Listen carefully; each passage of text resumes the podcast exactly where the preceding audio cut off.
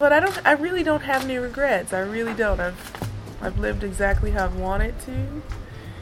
I've tried my hardest every single time. I didn't win the matches that maybe I should have always won, or but I really gave it my all. So that for me is enough.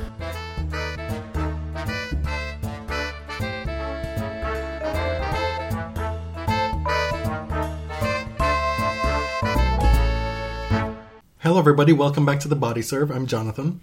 I'm James. Episode three of the Australian Open, or mid tournament episode.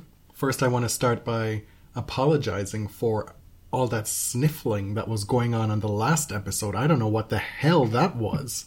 I was listening back, editing it, and I was like, oh my god. It was annoying in person.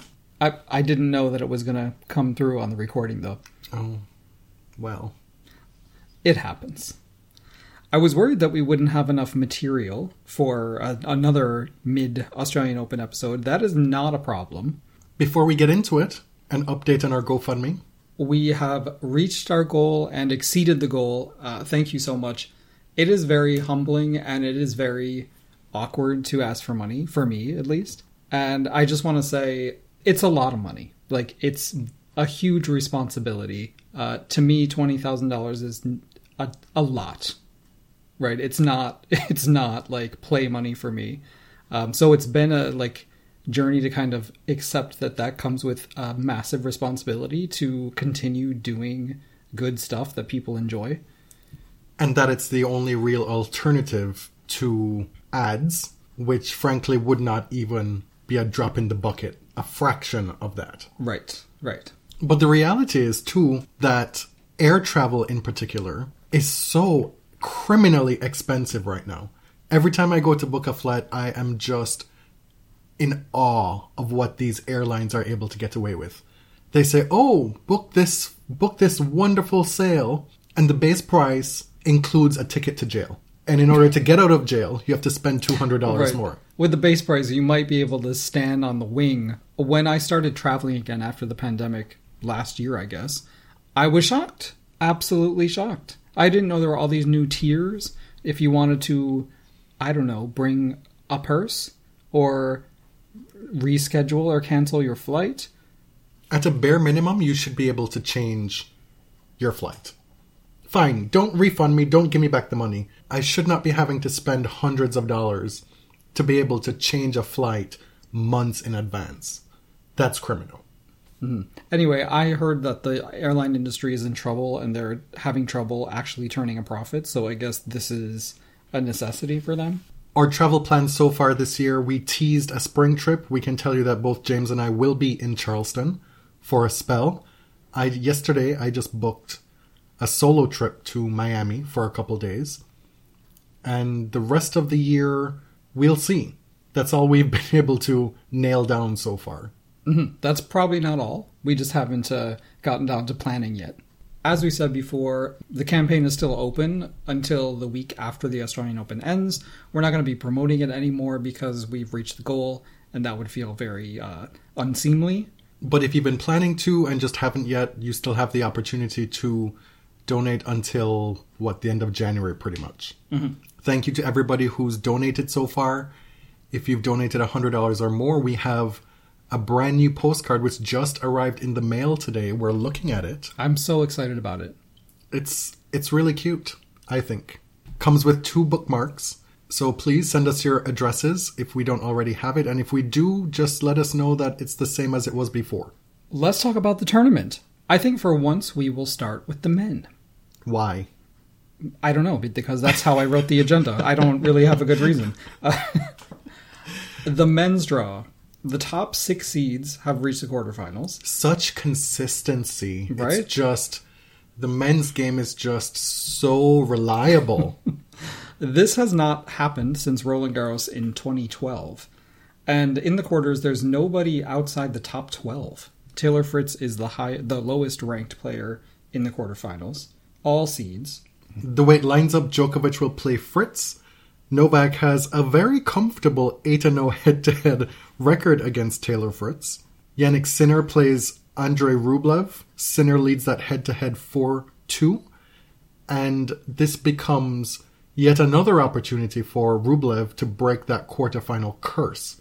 He's currently 0 9 career in slam quarterfinals, and he's staring down the barrel of a very long gun in this one. Hurkacz takes on Medvedev. Surprisingly to me at least, Hurkacz leads that head to head 3 2, and that guy plays Carlos Alcaraz with that guy leading 4 3 in their career head to head. Every time Novak Djokovic has made the semifinals here, he has won the tournament. That's 10 semis, 10 titles. Good luck, Taylor. It looks like you're the only hope. All of the prognosticators say that Jannik Sinner is the most likely of anyone to beat Novak Djokovic, but he has a potentially long and difficult quarterfinal ahead. Andre is looking really good. I think Carlos, with the way he looked in his last match, is right there with Sinner. Hmm. And Carlos has won two of these things already. And Carlos has beaten Djokovic in a slam final before. My hesitance to pick Carlos as one of the big favorites for this tournament was because I have not seen him play at that level in a while.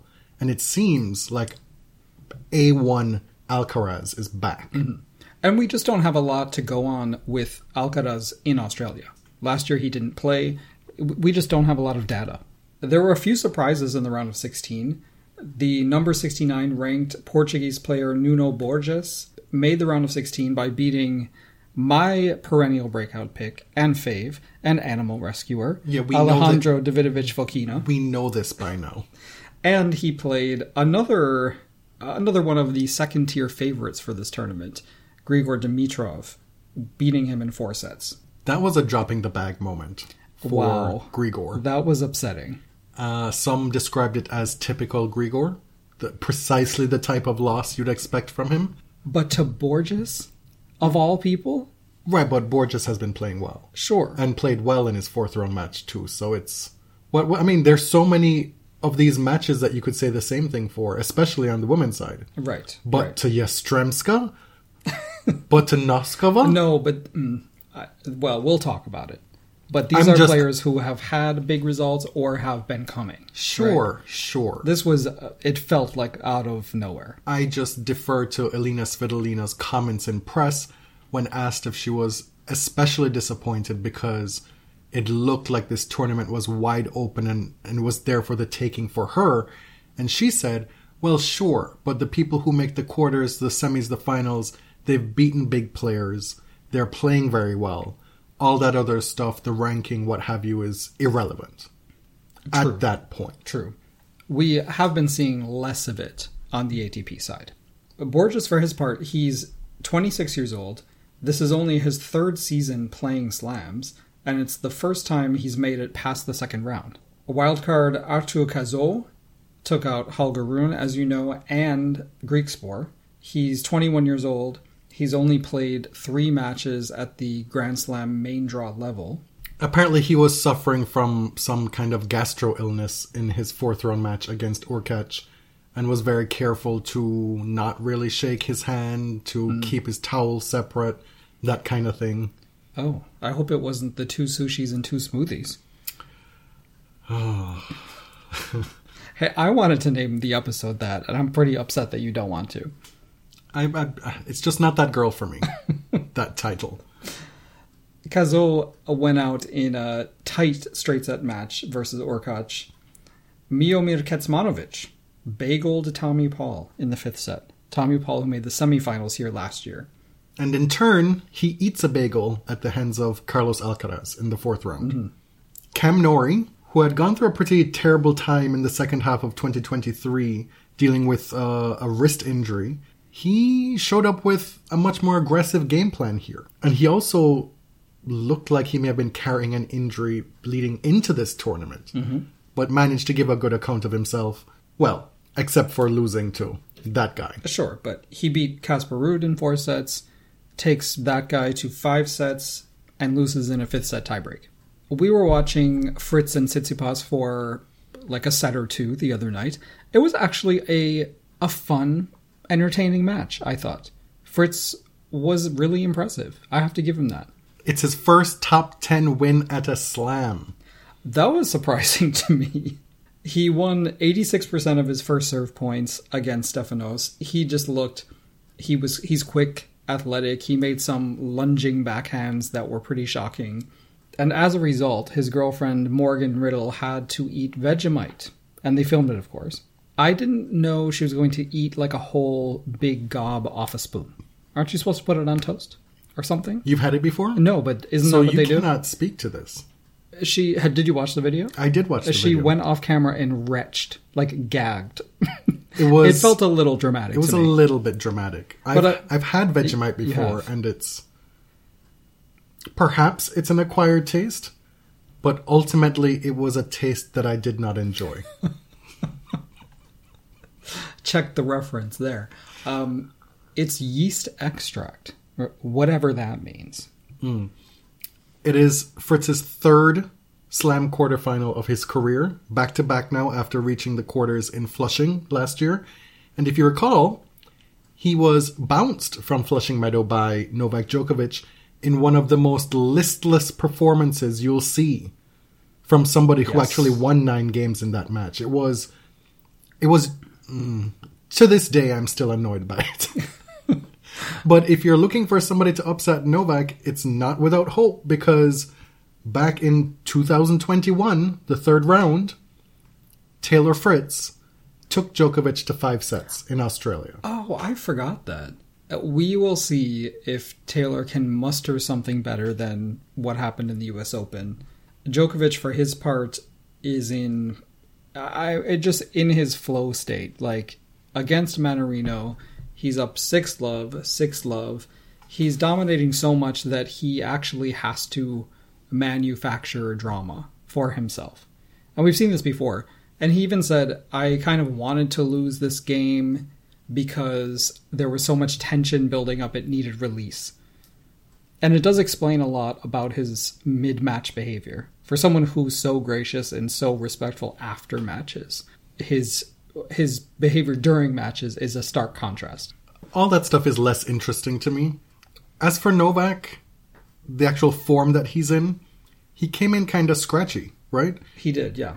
and losing sets in his opening matches. The opener against Prizmic, he lost the second set.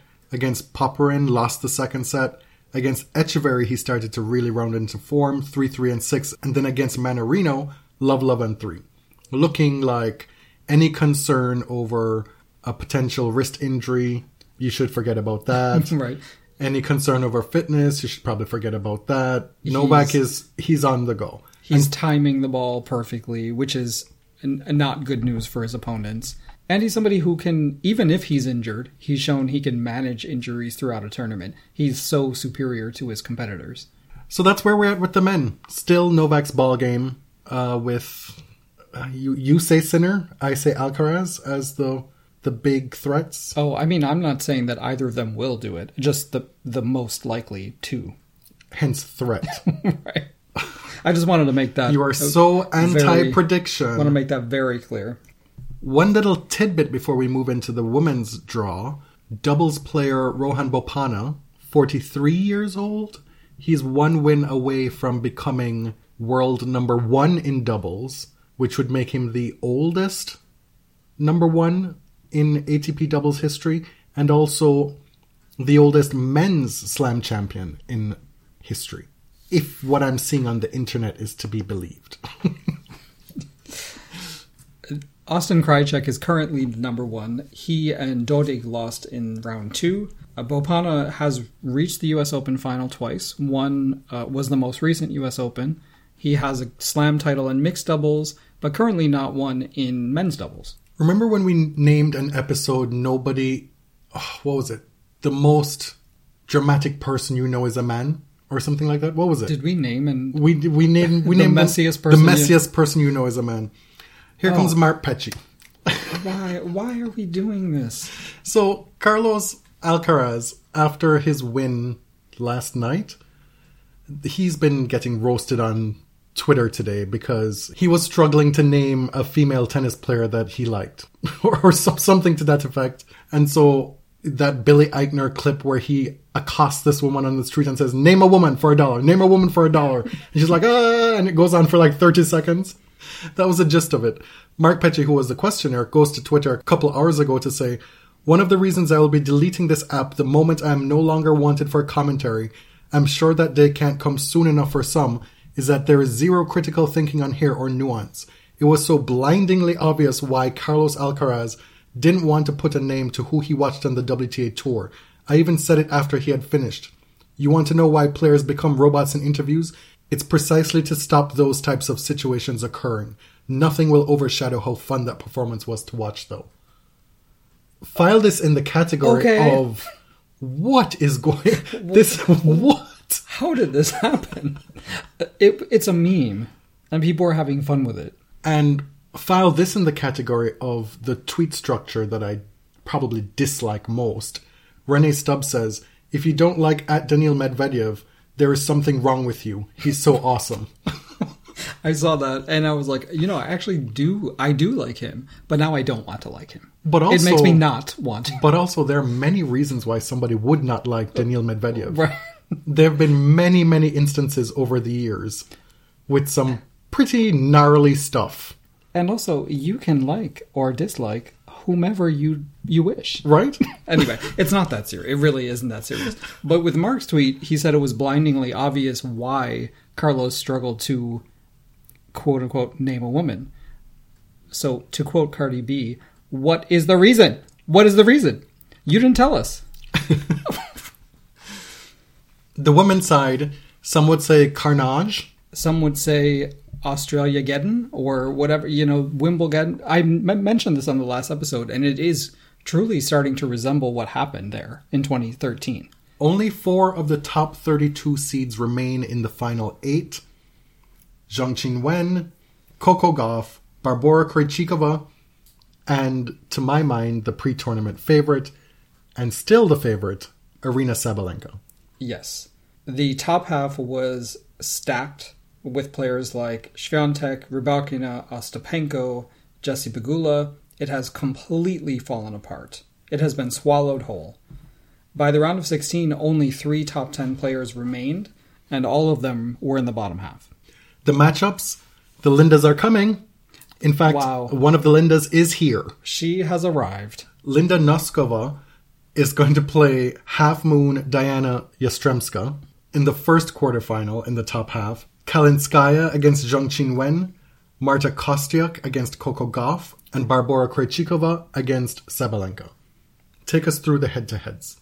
Noskova and Yastremska have never played. Noskova is only 19 years old. Kalinskaya, who beat Sloane Stevens, who beat Jasmine Paolini, will play Zheng for the second time. Kalinskaya leads that head to head 1 and 0. One and zero. 1 2 0. well, how do you say One low. I second guessed that. One I? to nothing? 1 and. One and oh? Oh, when you. Okay. One and oh. That'd be the Yes, got it. the English language.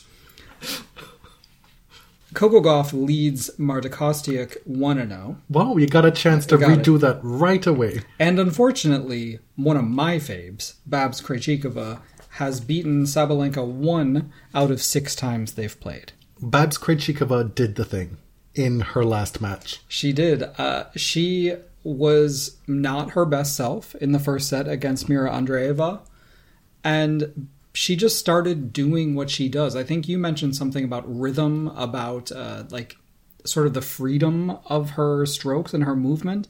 I think that's that's what you see in her best doubles play, and uh, just the sort of like She has a controlled aggression that, when coupled with her impeccable technique, it looks so effortless. It looks fluid. She gets power out of nowhere.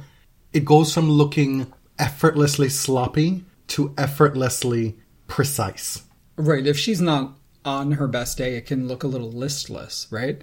But against Andreeva in the second and third sets, Especially that third set. you wow. you saw a, a far less experienced player just really fall away. Andreeva, I've seen a lot of comparisons to Hingis, and I would compare her now to Hingis in like ni- early 96. Mm-hmm. You know, mm-hmm. somebody who clearly has incredible talent, incredible feel around the court, can do anything on the tennis court, but doesn't quite have the power yet.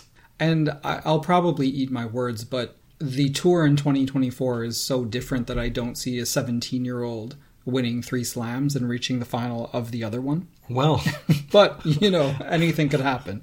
That's what Martina Hingis did. spare a thought for Elena Svitolina because once this draw starts to fall apart, I really thought that this could be her moment. And then she gets out there against Linda in her round of 16 match and in her words feels something in her back in the very first game and has to retire down 3 love or 3 to 0 as you say. Back spasm, very funny. Uh, she had back spasms, which is something you really you can't predict and you can't really do much about. It's a very acute injury. Well, she's hoping that that's all it is. That hasn't been diagnosed. Okay, that's what she thinks. It, she's gonna like. travel home and then do the scans afterward and hope it's not a serious injury. I want to make a mention of Maria Timofeeva, who's 20 years old. She has only played 10 matches at the tour level, and she's 8 and 2. Uh, last year, and I, I don't even remember if we mentioned this last year, it's a pretty big deal. She won Budapest as a lucky loser, having no experience on the main tour level, and now she's reached the round of 16 in Australia after winning three qualifying matches. So that's six matches. And look what she did in the main draw. She took out Cornet in the first round, stunned Wozniacki in the second round, straight setted Haddad Maya in the third round, wore one of the best kits of the event, to my mind, and unfortunately had nothing against Marta Kostyuk losing 6 2 6 1. The other person that I thought maybe this was their moment, the way things were playing out. Can you guess who I'm going to say? The first one was Svitolina. You're looking at my phone now. Azarenka. Oh, got it. Vika played an impeccable match against Yelena Ostapenko. Served some of the biggest serves we've ever seen from her. Wow, what a moment that was. Literally, the fastest serves of her life has remade her serve at the age of 33. And I was sitting here thinking, I don't remember this. right? When Vika was number one, I don't remember her serve botting. And then Yastremska takes her out in straight sets. I I watched that last night and I got to say it was it was disappointing. It just felt like such an off day from Vika. To be sure, Diana hits the ball beautifully. We know that. We've seen it for years at this point. I think her movement has improved, but Vika's uh, it just felt like not a very tactically thought out match. It it felt like a lot of hitting straight back to Diana. I just expected so much more. This could be shaping up nicely for Zheng Qinwen. She well, she is the person I picked to reach the semis, but I expected her to lose to Rybakina. Pretty much all of last year, I said when being faced with making predictions, it could be Qinwen. It's gonna be Qinwen at some point. Why not now? And I did not do this. Did not do this this time around. And here we are. She's in the quarterfinals. She has this symmetry thing with Lena winning this tournament 10 years ago, and Lena is now in Melbourne. Lena crashed one of her press opportunities and met her for the first time. By slapping her in the butt. There's this passing of the torch thing that could be happening in Melbourne right now. Who knows? Back to Diana, she is truly one of the most chaotic players of this era. Pro- probably the most. Do you want to go through the resume? There's, of course, the half blackface photo shoot that she did during the Black Lives Matter movement for some reason. That was to bring about equality for all. I, I do believe that she thought she meant well. That she Like- did Like I do. yeah. Yeah. There is the PED ingestion, We're not going to say third party how, ingestion. how it was ingested, but uh, she tested positive for a banned substance. She had to testify in front of all of us, essentially, that she received the substances. Um, orally. it was an ST PED, basically. oh my god, an STPEDI? Uh, exactly. And it worked. It worked. She also has retired on match point more than one time. And then she gives the most charismatic, charming interview after the match yesterday, and you are tempted to forget all of those things because she was just so sweet. And she, there was this one time when she said, "Ah, I wanted to say something else, but I forgot," and I, I like gripped the couch and like, here we go. But she did forget. Kostyuk against Gauff.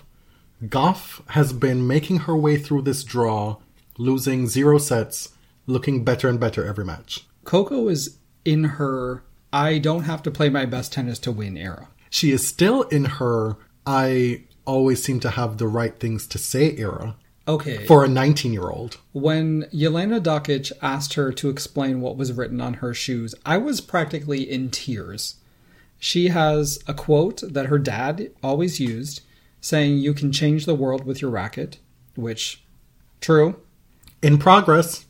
right? The coordinates of her public tennis court in Delray Beach, Florida, and then the names of her little brothers. I'm, I mean, and she even called out one of her brothers for being named MVP on his football team. I died, but Coco's kit is fantastic. For me, the best kit of the tournament. I know there was that joke. I, I heard that it was Iga's night night session kit. I thought Stop. that was the best kit of the this the That whole is season. that is a falsehood. That is a lie. no, there was that joke that um, Coco's kit was inspired by Serena's Bumblebee kit from 2016, and you can it wasn't true, but you can see uh, the possibility that it was. But the yellow kit coupled with the really nice shoes, I think she's she has the best looking kit of the tournament, men's or women's. Marta Kostyuk. Her press conference after her fourth round match, it caused a lot of talk. But I, I don't know what Marta is a loose cannon. She's known for this. She's very outspoken about what's happening in her country, and Marta being Ukrainian. right there. And by the way, there were three Ukrainian women in the round of sixteen here. I don't like when people give her shit for talking about the Russian invasion of Ukraine because, like, she's living it. What What do we know? She mentioned something about the 2021 U.S. Open where she felt that Leylah Fernandez had a much harder draw than Emma Raducanu, which I feel like is an objective fact. Mm-hmm. She I think- said, I think her exact words were, Leylah was out here fighting for her life every match. and Emma was just whoop to do. like Leylah beat Sabalenka. I just don't. Of all of the things that Marta Kostyuk says, it surprised me that that was the thing that set people off. I think because it felt like Emma was just collateral damage to make this point. Right. That she was out here catching strays for no reason. And three years on now, almost three years on, do we need to relitigate that? Why is that the first thing that comes to your mind to make this point? Fair enough. When in fact, as we've said on the show, Emma won 10 matches to win that title. Yeah. Who has done that? Nobody. Right, I'm not. I mean, actually, Yastremska could do it here. She She, could. potentially She could. could. But I'm not here to take anything away from Emma's title. Marta's point was that matchups matter and draws are different for everybody. Right? Like, this is a major tournament. It happens. And Alina Svitolina took the opposite approach to say, it doesn't matter what you think is an easy draw. It's never an easy draw, Right. essentially. Right. What else on the women's side? Well, the big one, Linda Noskova beats number one Iga Swiatek in three exciting sets. We've been saying the Lindas are coming for the past year or so, and one of the Lindas is here. Fruhvirtova is the other one, the other big one. Mm-hmm. The the tennis world has been expecting Noskova for a while. She's a young Czech player, has a lot of power, a great serve. She still had not reached a Grand Slam third round before this. People may say this is an embarrassment of a quarterfinal lineup because of the lack of seeds. Or you could look at it as, well, as is always the case, these youngins are hatching and on their way to snatching. This is something we see time and time and time again. And then by the end of the year, you have this exact same quarterfinal lineup at the US Open, and you're like, oh wow, what what a time to be alive. What Right. an amazing set of matches. their rankings are up and then it was clear oh wow these are actually great players It's too early to make that kind of judgment. It just means that your faves aren't there. Beating Swiatek in that manner was truly an achievement. and it's not a fluke, right? I I was surprised, honestly. I knew this would be a difficult matchup, and Iga had a very difficult draw, but I guess I've been surprised now looking back at her performance in majors over the last year outside of Roland Garros. There have been some surprising losses, and I didn't really understand watching the match how she wasn't able to find a solution. Uh, she made a lot of errors. Noskova is someone who's going to rush her, which she doesn't like, of course. This is after she came back from 4 1 double brick down in the previous match. Mm-hmm. Swiatek did. I think what what I don't get is that in post match interviews she doesn't seem to have grasped like what what she could have done differently. And maybe after she talks to her team that will become clear. But for someone who is so incredibly dominant on the main WTA tour and can beat the very best players in the world quite easily, these these performances surprise me. Yeah, I think it's possibly that there was an injury situation at play. She was wearing knee the, the, wrap around the knee uh, midway through that previous match, and she had it on in this match as well. You, you can never know fully what the extent of that is. Right. Even a small depletion in an athlete's physicality at that level can bear calamitous results. Oh yeah, and if someone is bombing you like this, uh, a half step slow is a big problem. Iga was very complimentary of Linda after the match. She said her serve is very hard to read and compared it to Rybakina and Sabalenka. There was some great tennis played by by both of them. There was a lot of aggression. Linda was able to, like I said, take some time away from Iga. The highlight reel, a lot of backhand down the line winners, a few, not many, but a few beautiful inside out forehands. And it seemed that the match really turned at 3 all in the second set. Iga was leading by a set, had a break point to go up 4 3. Noskova saved that and then broke Iga to love. And everything changed.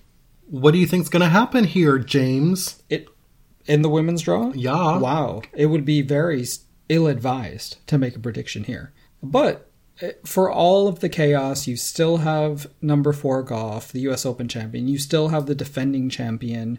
And you have some players who have been predicted to break out for a long time. in terms of talent and prior achievement and potential going forward, I think the maybe the best case semifinal scenario is Noskova against Qinwen and then Gauff against Sabalenka. You get those Yeah, two matches. I would love to see it. And it's I'm there. I'm seated. That said, it's probably going to be Yastremska over Kostyuk in the final, and Emma will finally be able to sleep well at night. And the disclaimer here is that some of these matches are going to be happening as we're editing the episode, and our predictions will be moot at that point. We've made no predictions. Well, uh, whatever. Whatever you want to call them. Observations. The fashions. The fashions. Which are the fashions in the room with us? Is that a reference? It's just a. No, I the kids have been uninspired for me. There have not been a lot that I can even remember, honestly.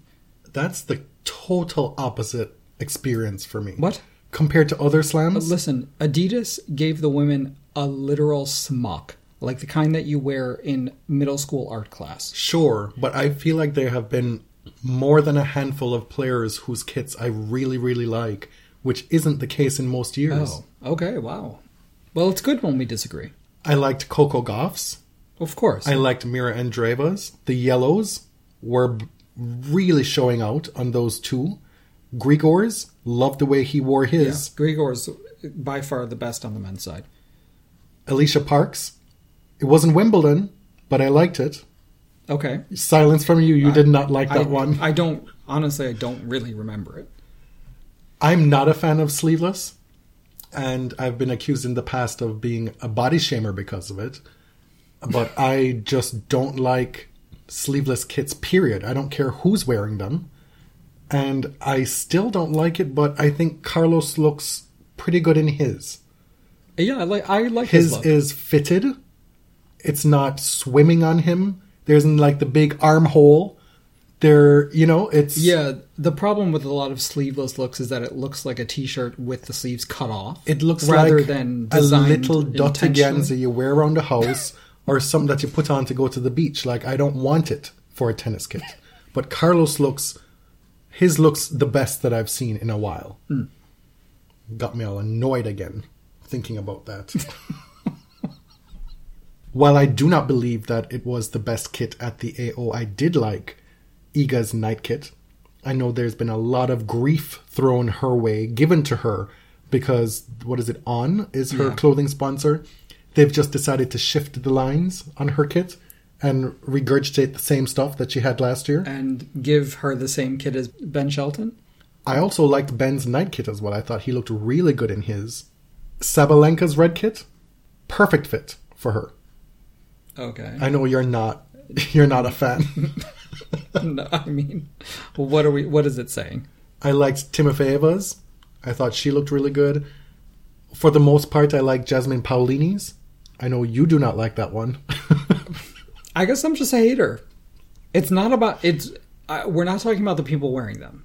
This is not about how a person looks. This is about the kit itself. I did not. They looked like um, boxing shorts. Hmm. It just wasn't for me. Tsitsipas's was terrible for me. I thought that was one of the worst. He continues to wear the most mundane, boring things on a tennis court, even though he has the perfect physique to wear clothes. It's weird. It's weird to me how he routinely looks unremarkable on It's the tennis surprising. court. It's Adidas. Adidas mm-hmm. is the prop. Fight the real enemy. Adidas. Bless Ons, she had a tough second round loss, and she took a lot of pride in designing her kit. I did not like it one bit. One bit. But I. But I said, Ons, if you like it, I love it. Do you? I do Okay. unconditionally. Babs, cold weather Babs, where she's wearing the leggings, the arm sleeves. The early days of Barbara Krejcikova dressed on a tennis court was a mess. That's no longer the case. Babs looks put together on a tennis court now. Barbie is just perpetually cold. Djokovic's kits always fit him well, and for the most part, the color combinations are good. But why are we wearing the same things over and over again? I feel like I've been seeing the same blue for three seasons now. No, I mean they're actually they're quite nice. Yeah. Lacoste does great work. It's just kind of the same thing over and over. Speaking of smocks, Andrei Rublev wears a smock every day, all day. It's like he's wearing a poncho for a t-shirt. You also have to be comfortable in it. I'm sure there are others out there that folks loved. Uh, these are just a few. Let's move on to a question that came to us from uh, one of our listeners named Elena Rodwan. This came via email, and I wanted to talk about it in the last episode, but it, it got so long. Uh, but it's important. There were eight mothers in the Australian Open draw, and the question is like, how has being a mom changed on the WTA tour in the past decade? And Elena asked, uh, does the ATP offer parental leave? Are there similar considerations for men who would like to take leave when their partners have children? Currently, the WTA uses the special ranking, which freezes the ranking of athletes who go on maternity leave and then return so they can use that ranking to enter tournaments, similar to a protected ranking if you're injured, and they can use that up to one year after their return to competition. The ranking will freeze for up to three years from the date they stopped competing, so they don't have to return to tour immediately. In 2019, the WTA introduced a quote special seeding, meaning that if an athlete returning from maternity leave would have qualified them for a seeding, they would enter a tournament as quote an additional seed. And they can use this at the first eight tournaments that they play when they return. I wanted to understand what was being offered in other women's sports. FIFA entitles mothers a minimum 14 weeks paid leave due to pregnancy, with a minimum of 8 weeks occurring after the child is born. And this is paid at at least two thirds of their salary. Well, in FIFA, these women have contracts. Yes, They're not independent contractors like in tennis. they're employed by the clubs, right? And then the WNBA has the gold standard in sports maternity leaves. the players receive their full salary during maternity leave, plus reimbursement for fertility treatments or adoption services, a $5,000 childcare stipend, and mental health services tailored to the needs of working mothers. As you said, the gold standard. Yes. In lieu of proper salaries. Uh, right. Uh, But this is what unionization can get you. That was because of a collective agreement bargained between a bargaining unit and the employer. Tennis does not have that, of course. Tennis has a players' council that is part of the management structure itself. In the famous letter from WTA players to Steve Simon in late 2023, one of their demands was paid maternity leave. In his response, Simon said that it was under review.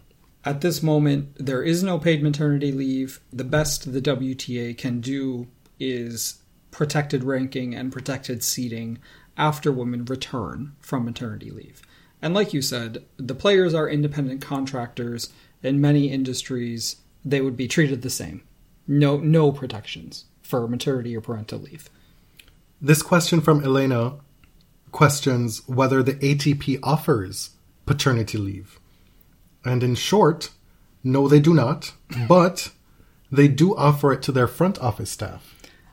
Yes, if you Google ATP parental leave, the only thing you will get is job basically job postings to work for the ATP, which those are full-time employment. They offer perks and benefits like maternity and parental leave. And in fact, the ATP's website recently published a story about Harri Heliövaara, who is a great doubles player, and it was about him deciding to take some time off from the tour, missing Wimbledon, to be there for the birth of his child.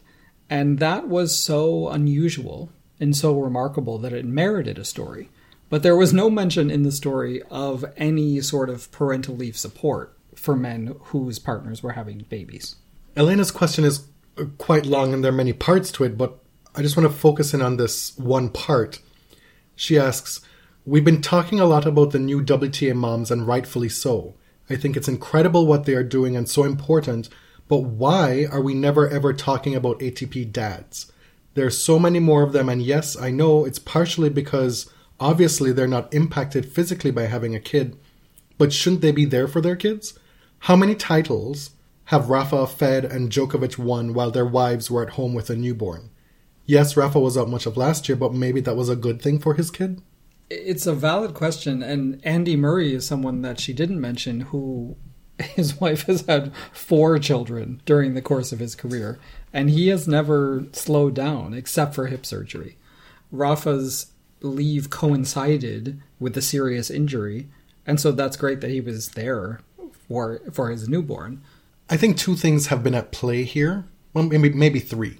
One is that we, by and large, across the world, live in incredibly patriarchal societies that don't expect this type of parenting from men. Right.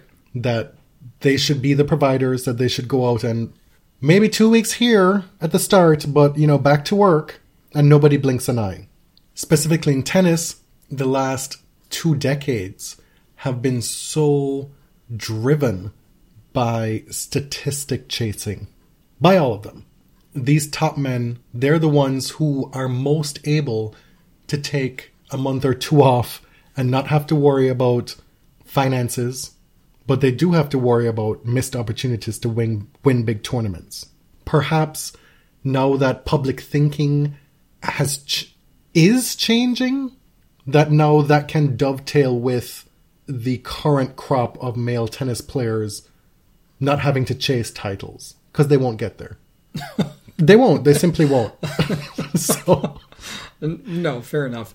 maybe by the time Carlos is 28 and wants to have kids, he'll have 12 slams by then, and that may be a consideration for him. But by and large, the majority of tennis players, top tennis players, shouldn't have that as a consideration going forward. Right. But the labor required from a birthing parent, physical, emotional, mental, is far more than the non birthing parent, the father, in many cases. So, yes, maternity leave is a women's rights issue.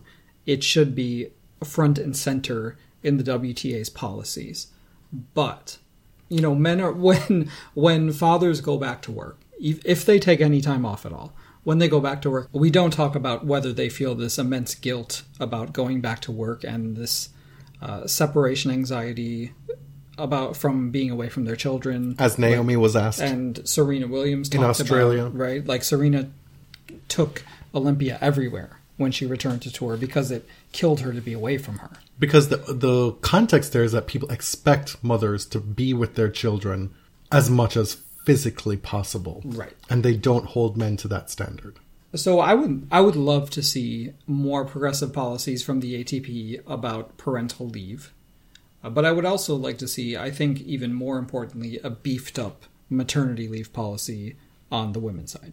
I think Elena's question was getting at why don't we hear any any of the men doing this? They're literally Yeah. hundreds of tennis players, but we don't hear about it at all. Uh, and I think in most cases it's like a cultural expectation. And also the you know the male player may be the quote unquote breadwinner of the family and it's just expected that he goes back to work or doesn't even pause.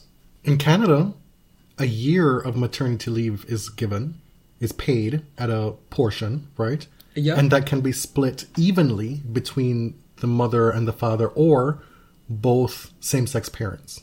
Exactly. I I mean I have this conversation at work all the time because of what I do. The United States is the only country that would struggle to understand this conversation. And as Elena points out, they have a fairly progressive policy as well in Germany where she's based. Right. Right. In Canada, uh, the non-birthing parent can either take the entire parental leave period, which is I believe 35 weeks, or you can extend it, or they can split it between both parents. You said the non-birthing? Yes, the the mother or the uh, you know primary adoptive parent or the birthing parent can take both maternity leave and parental leave all by themselves. The parental leave period can be split with both parents, or the non-birthing parent can take the whole thing. Okay. Yeah. So if the birthing parent is the quote unquote breadwinner, then they can immediately pretty much go back to work and then the non-birthing parent does the primary caregiving. Exactly. And I've known parents who've gone off and on, back and like traded back and forth, and that's all okay as long as your employer can deal with it. But Elena, you're right. This is not a conversation that we have at all. And the expectations that we have of men are entirely disproportionate. And the extent of the discourse surrounding fathers on the ATP tour is oh my god, look at Rafa with his son. Look at so and so with the kids. The kids are in the stand, blah, blah, blah. And of course, these men can afford, the majority of them, to pay for care, especially the top men. And that kind of insulates them from discussions about the emotional care that's needed to to raise children. And li- like, listen, it's none of my business how people parent, but fathers with a bunch of kids, most of these top players have they have not taken time off, right? They're traveling almost the entire year. So you bring your kids or whatever, but you are committed to your career, number one. Anyway, this conversation reminded me of Lindsay Davenport's son, Jagger Leach, playing in the junior boys draw here. He's 16 years old, and I remember when he was born. This is so weird. He uh, so he won his first match in the boys draw, lost his second. I remember very clearly when Lindsay went off because she was pregnant. It was barely a year removed from when she finished 2005 number 1 in the world, came very close to winning two slams that year That famous Wimbledon loss to Venus Williams. and a loss in the Australian Open to Serena Williams. But Lindsay was, aside from not winning those slams, the player of that year. This is also the tournament that sees the debut of Lleyton Hewitt's son, Cruz. And what that means is that we will truly never be rid of Lleyton Hewitt. Ever. Yeah, I just want to mention that. Uh, so Lindsay goes off in 2007. She's pregnant with Jagger. She gives birth in June of that year, and in September, I remember this so clearly.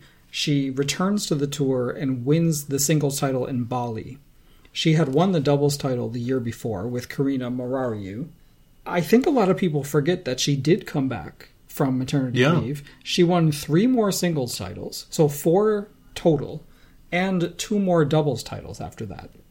I liked what Lindsay said uh, about Jagger growing up watching Madison Keys because he was a kid when Lindsay was traveling the world with Madison, and she said he draws a lot of inspiration from her. that when he's training in Florida, that he often stays with Madison and Bjorn, her fiance now, I think, and that Madison, I guess these are my words, but has been kind of a mothering figure to him. Lindsay also said that she didn't have to push Jagger into playing tennis, and she didn't even have to teach him as much as she would really any other, as much as any other tennis parent would, because Madison was there. Like he learned so much just by being around Madison, by just happening to be at the courts while Lindsay is coaching Madison. It's cute to see this extended family dynamic that has happened on mm-hmm. the WTA tour.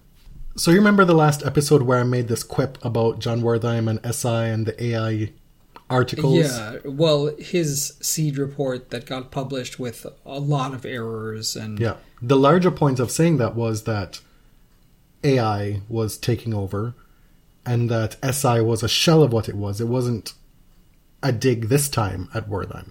We understood that all this was probably at play. Well, not more than 24 hours later, we get news that everybody at SI is being fired. Horrible. Potentially, the entire editorial staff of Sports Illustrated is being laid off. The ownership structure is kind of hard to understand. Uh, So, this company called Authentic holds the licensing rights to publish Sports Illustrated, and the Arena Group is the one that operates the actual publication. They're the publishers. So the Arena Group missed this big payment to Authentic, and as a result, Authentic revoked the licensing agreement, and that's what triggered the layoffs. Essentially, there was no there was no more money coming in. The Arena Group notified staff last Friday that there was going to be a layoff affecting all employees who work on the Sports Illustrated brand. Unionized employees would be given 90 days notice, and there is a slight chance that if the licensing agreement is renewed, that those employees or some of them wouldn't be laid off. Any employees who were non-union were terminated immediately. Manoj Bhargava, who until recently was the interim CEO of Arena, recently told SI employees, quote, The amount of useless stuff you guys do is staggering. And you have here on the agenda in parentheses, this is a common refrain among finance bros and tech people, always promising to cut the fat. And without naming where you were formerly employed, this was something that you went through personally at your prior job. Yes, no, but it's uh, we've seen this across print media, private equity or venture capital dudes come in. They're always men, by the way. They buy these legacy media companies and they think they see like there oh there's so many efficiencies I can find. There's so many people doing useless stuff. And they're going to be the geniuses to right the ship, to bring it back to prominence. They are the disruptors, right? And of course, what we find is something that Michelle Obama said that always uh, resonates with me that they don't know what they're doing. You think because they have a lot of money and they're very successful in their field that, oh, they must have a plan. And it turns out there is no plan. They have no experience in this field. And now it turns out that Bhargava, who was the interim CEO very briefly of Arena Group, has stepped down from Arena because a company that he wholly owns will be making an investment in Arena Group. Okay, does that sound above board to you? conflict of motherfucking interest. Which is why he stepped down as CEO. But, you know, not to sound too sentimental, but Sports Illustrated has produced some of the most important sports writing in this language. Pure point blank period. Probably one of the reasons I got interested in sport was buying SI Kids. Right. SI Kids was so cool. If you think back on the history of SI, it is one of the magazines that has the most, one of the most storied histories. It's one of the magazines that was instrumental in people thinking of sport seriously. And accepting that sports writing could be real journalism, could be creative nonfiction. you look back at some of the covers that people have been sharing online in the wake of this news, dating back to I don't know when this this magazine came to be, but I saw as early as 1962, and we're talking about the greatest athletes in the history of the world documented and given life to new generations through this magazine. Some of the a lot of the research that we've done for our history episodes comes from the SI archive. I really hope that doesn't fall by the wayside. And where are we now? We're at a place where Sports Illustrated is using third party vendors to create AI stories. This was a big scandal in the second half of last year, where it was found out that Sports Illustrated had published these product reviews that were written by writers who do not exist, who are not humans. They made up fake identities. And it- Pictures generated by AI. there were just AI written stories, and Bhargava blamed it on this vendor that they use called Advon Commerce. And supposedly, SI was assured that all of the stories were being written by human beings who actually exist uh, in this dimension. That was not true. It's it's deeply embarrassing for the publication, and now we're not even clear if the publication still exists. This, you know, this AI stuff happened at Gannett newspapers. Gannett, don't get me started, has you know bought up so many local newspapers across the United States. It happened at BuzzFeed, and it will continue to happen with with the rise of generative AI.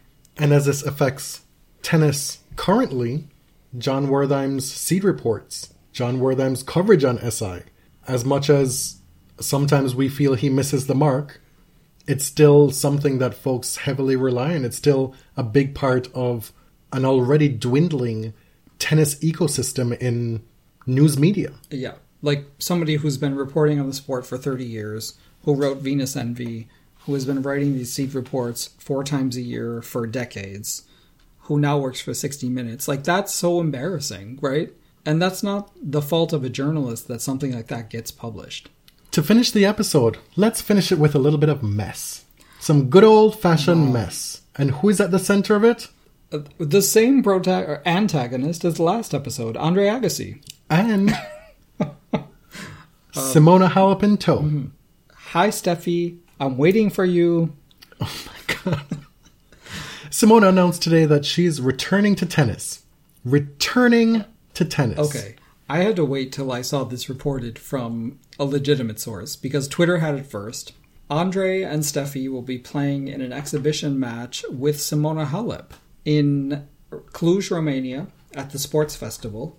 Tennis Channel released this video package covering the story, essentially promoting that Simona is returning to tennis. Pray, what is she returning from? Hmm. And what is she returning to? Hmm. Certainly not the tennis tour. She's returning to an exhibition in Romania. Andre resurfaced last week at the Australian Open with Justin Gimelstob in tow as his supposed manager, or so we were told. And it seems that his first order of business is to organize this exhibition. With a player serving a doping suspension? who's who's footing this bill? Is it Daddy Warbucks?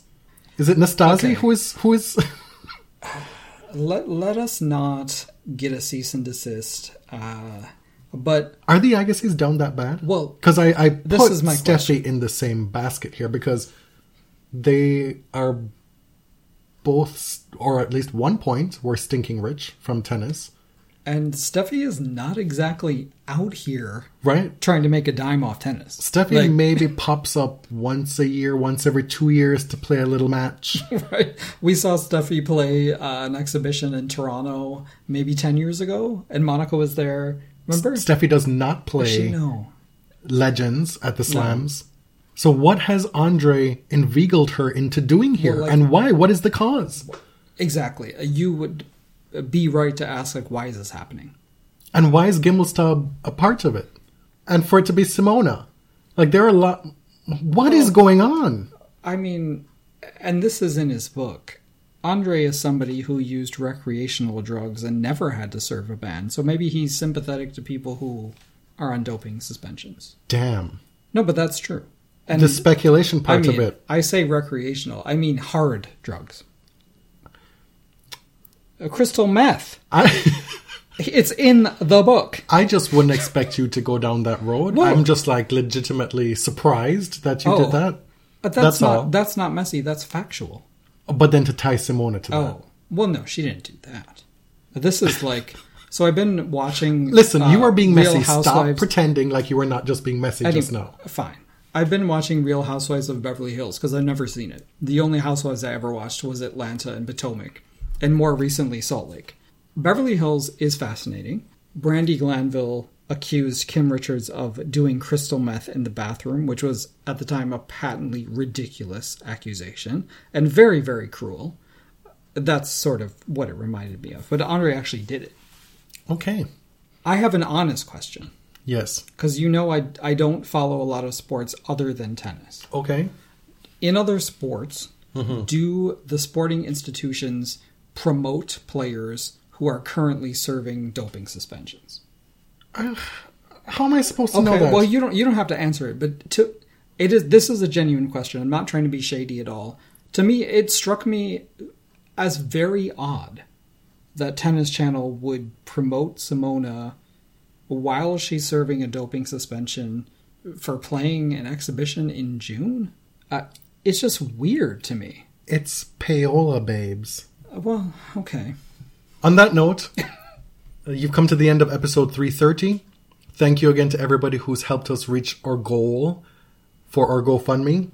Like you mentioned at the top of the show, it will remain open until a week after the next episode, which will wrap the Australian Open. If you've been meaning to donate but haven't yet, you still have time. We just won't be promoting it anymore on social media. You can find the GoFundMe at linktree.com slash the body serve. My name is Jonathan. You can find me on Twitter at tennis underscore John. And I'm James at Elliot JMR. Two L's, two T's. Thanks for listening. Till next time. Thank you. Thank you very much.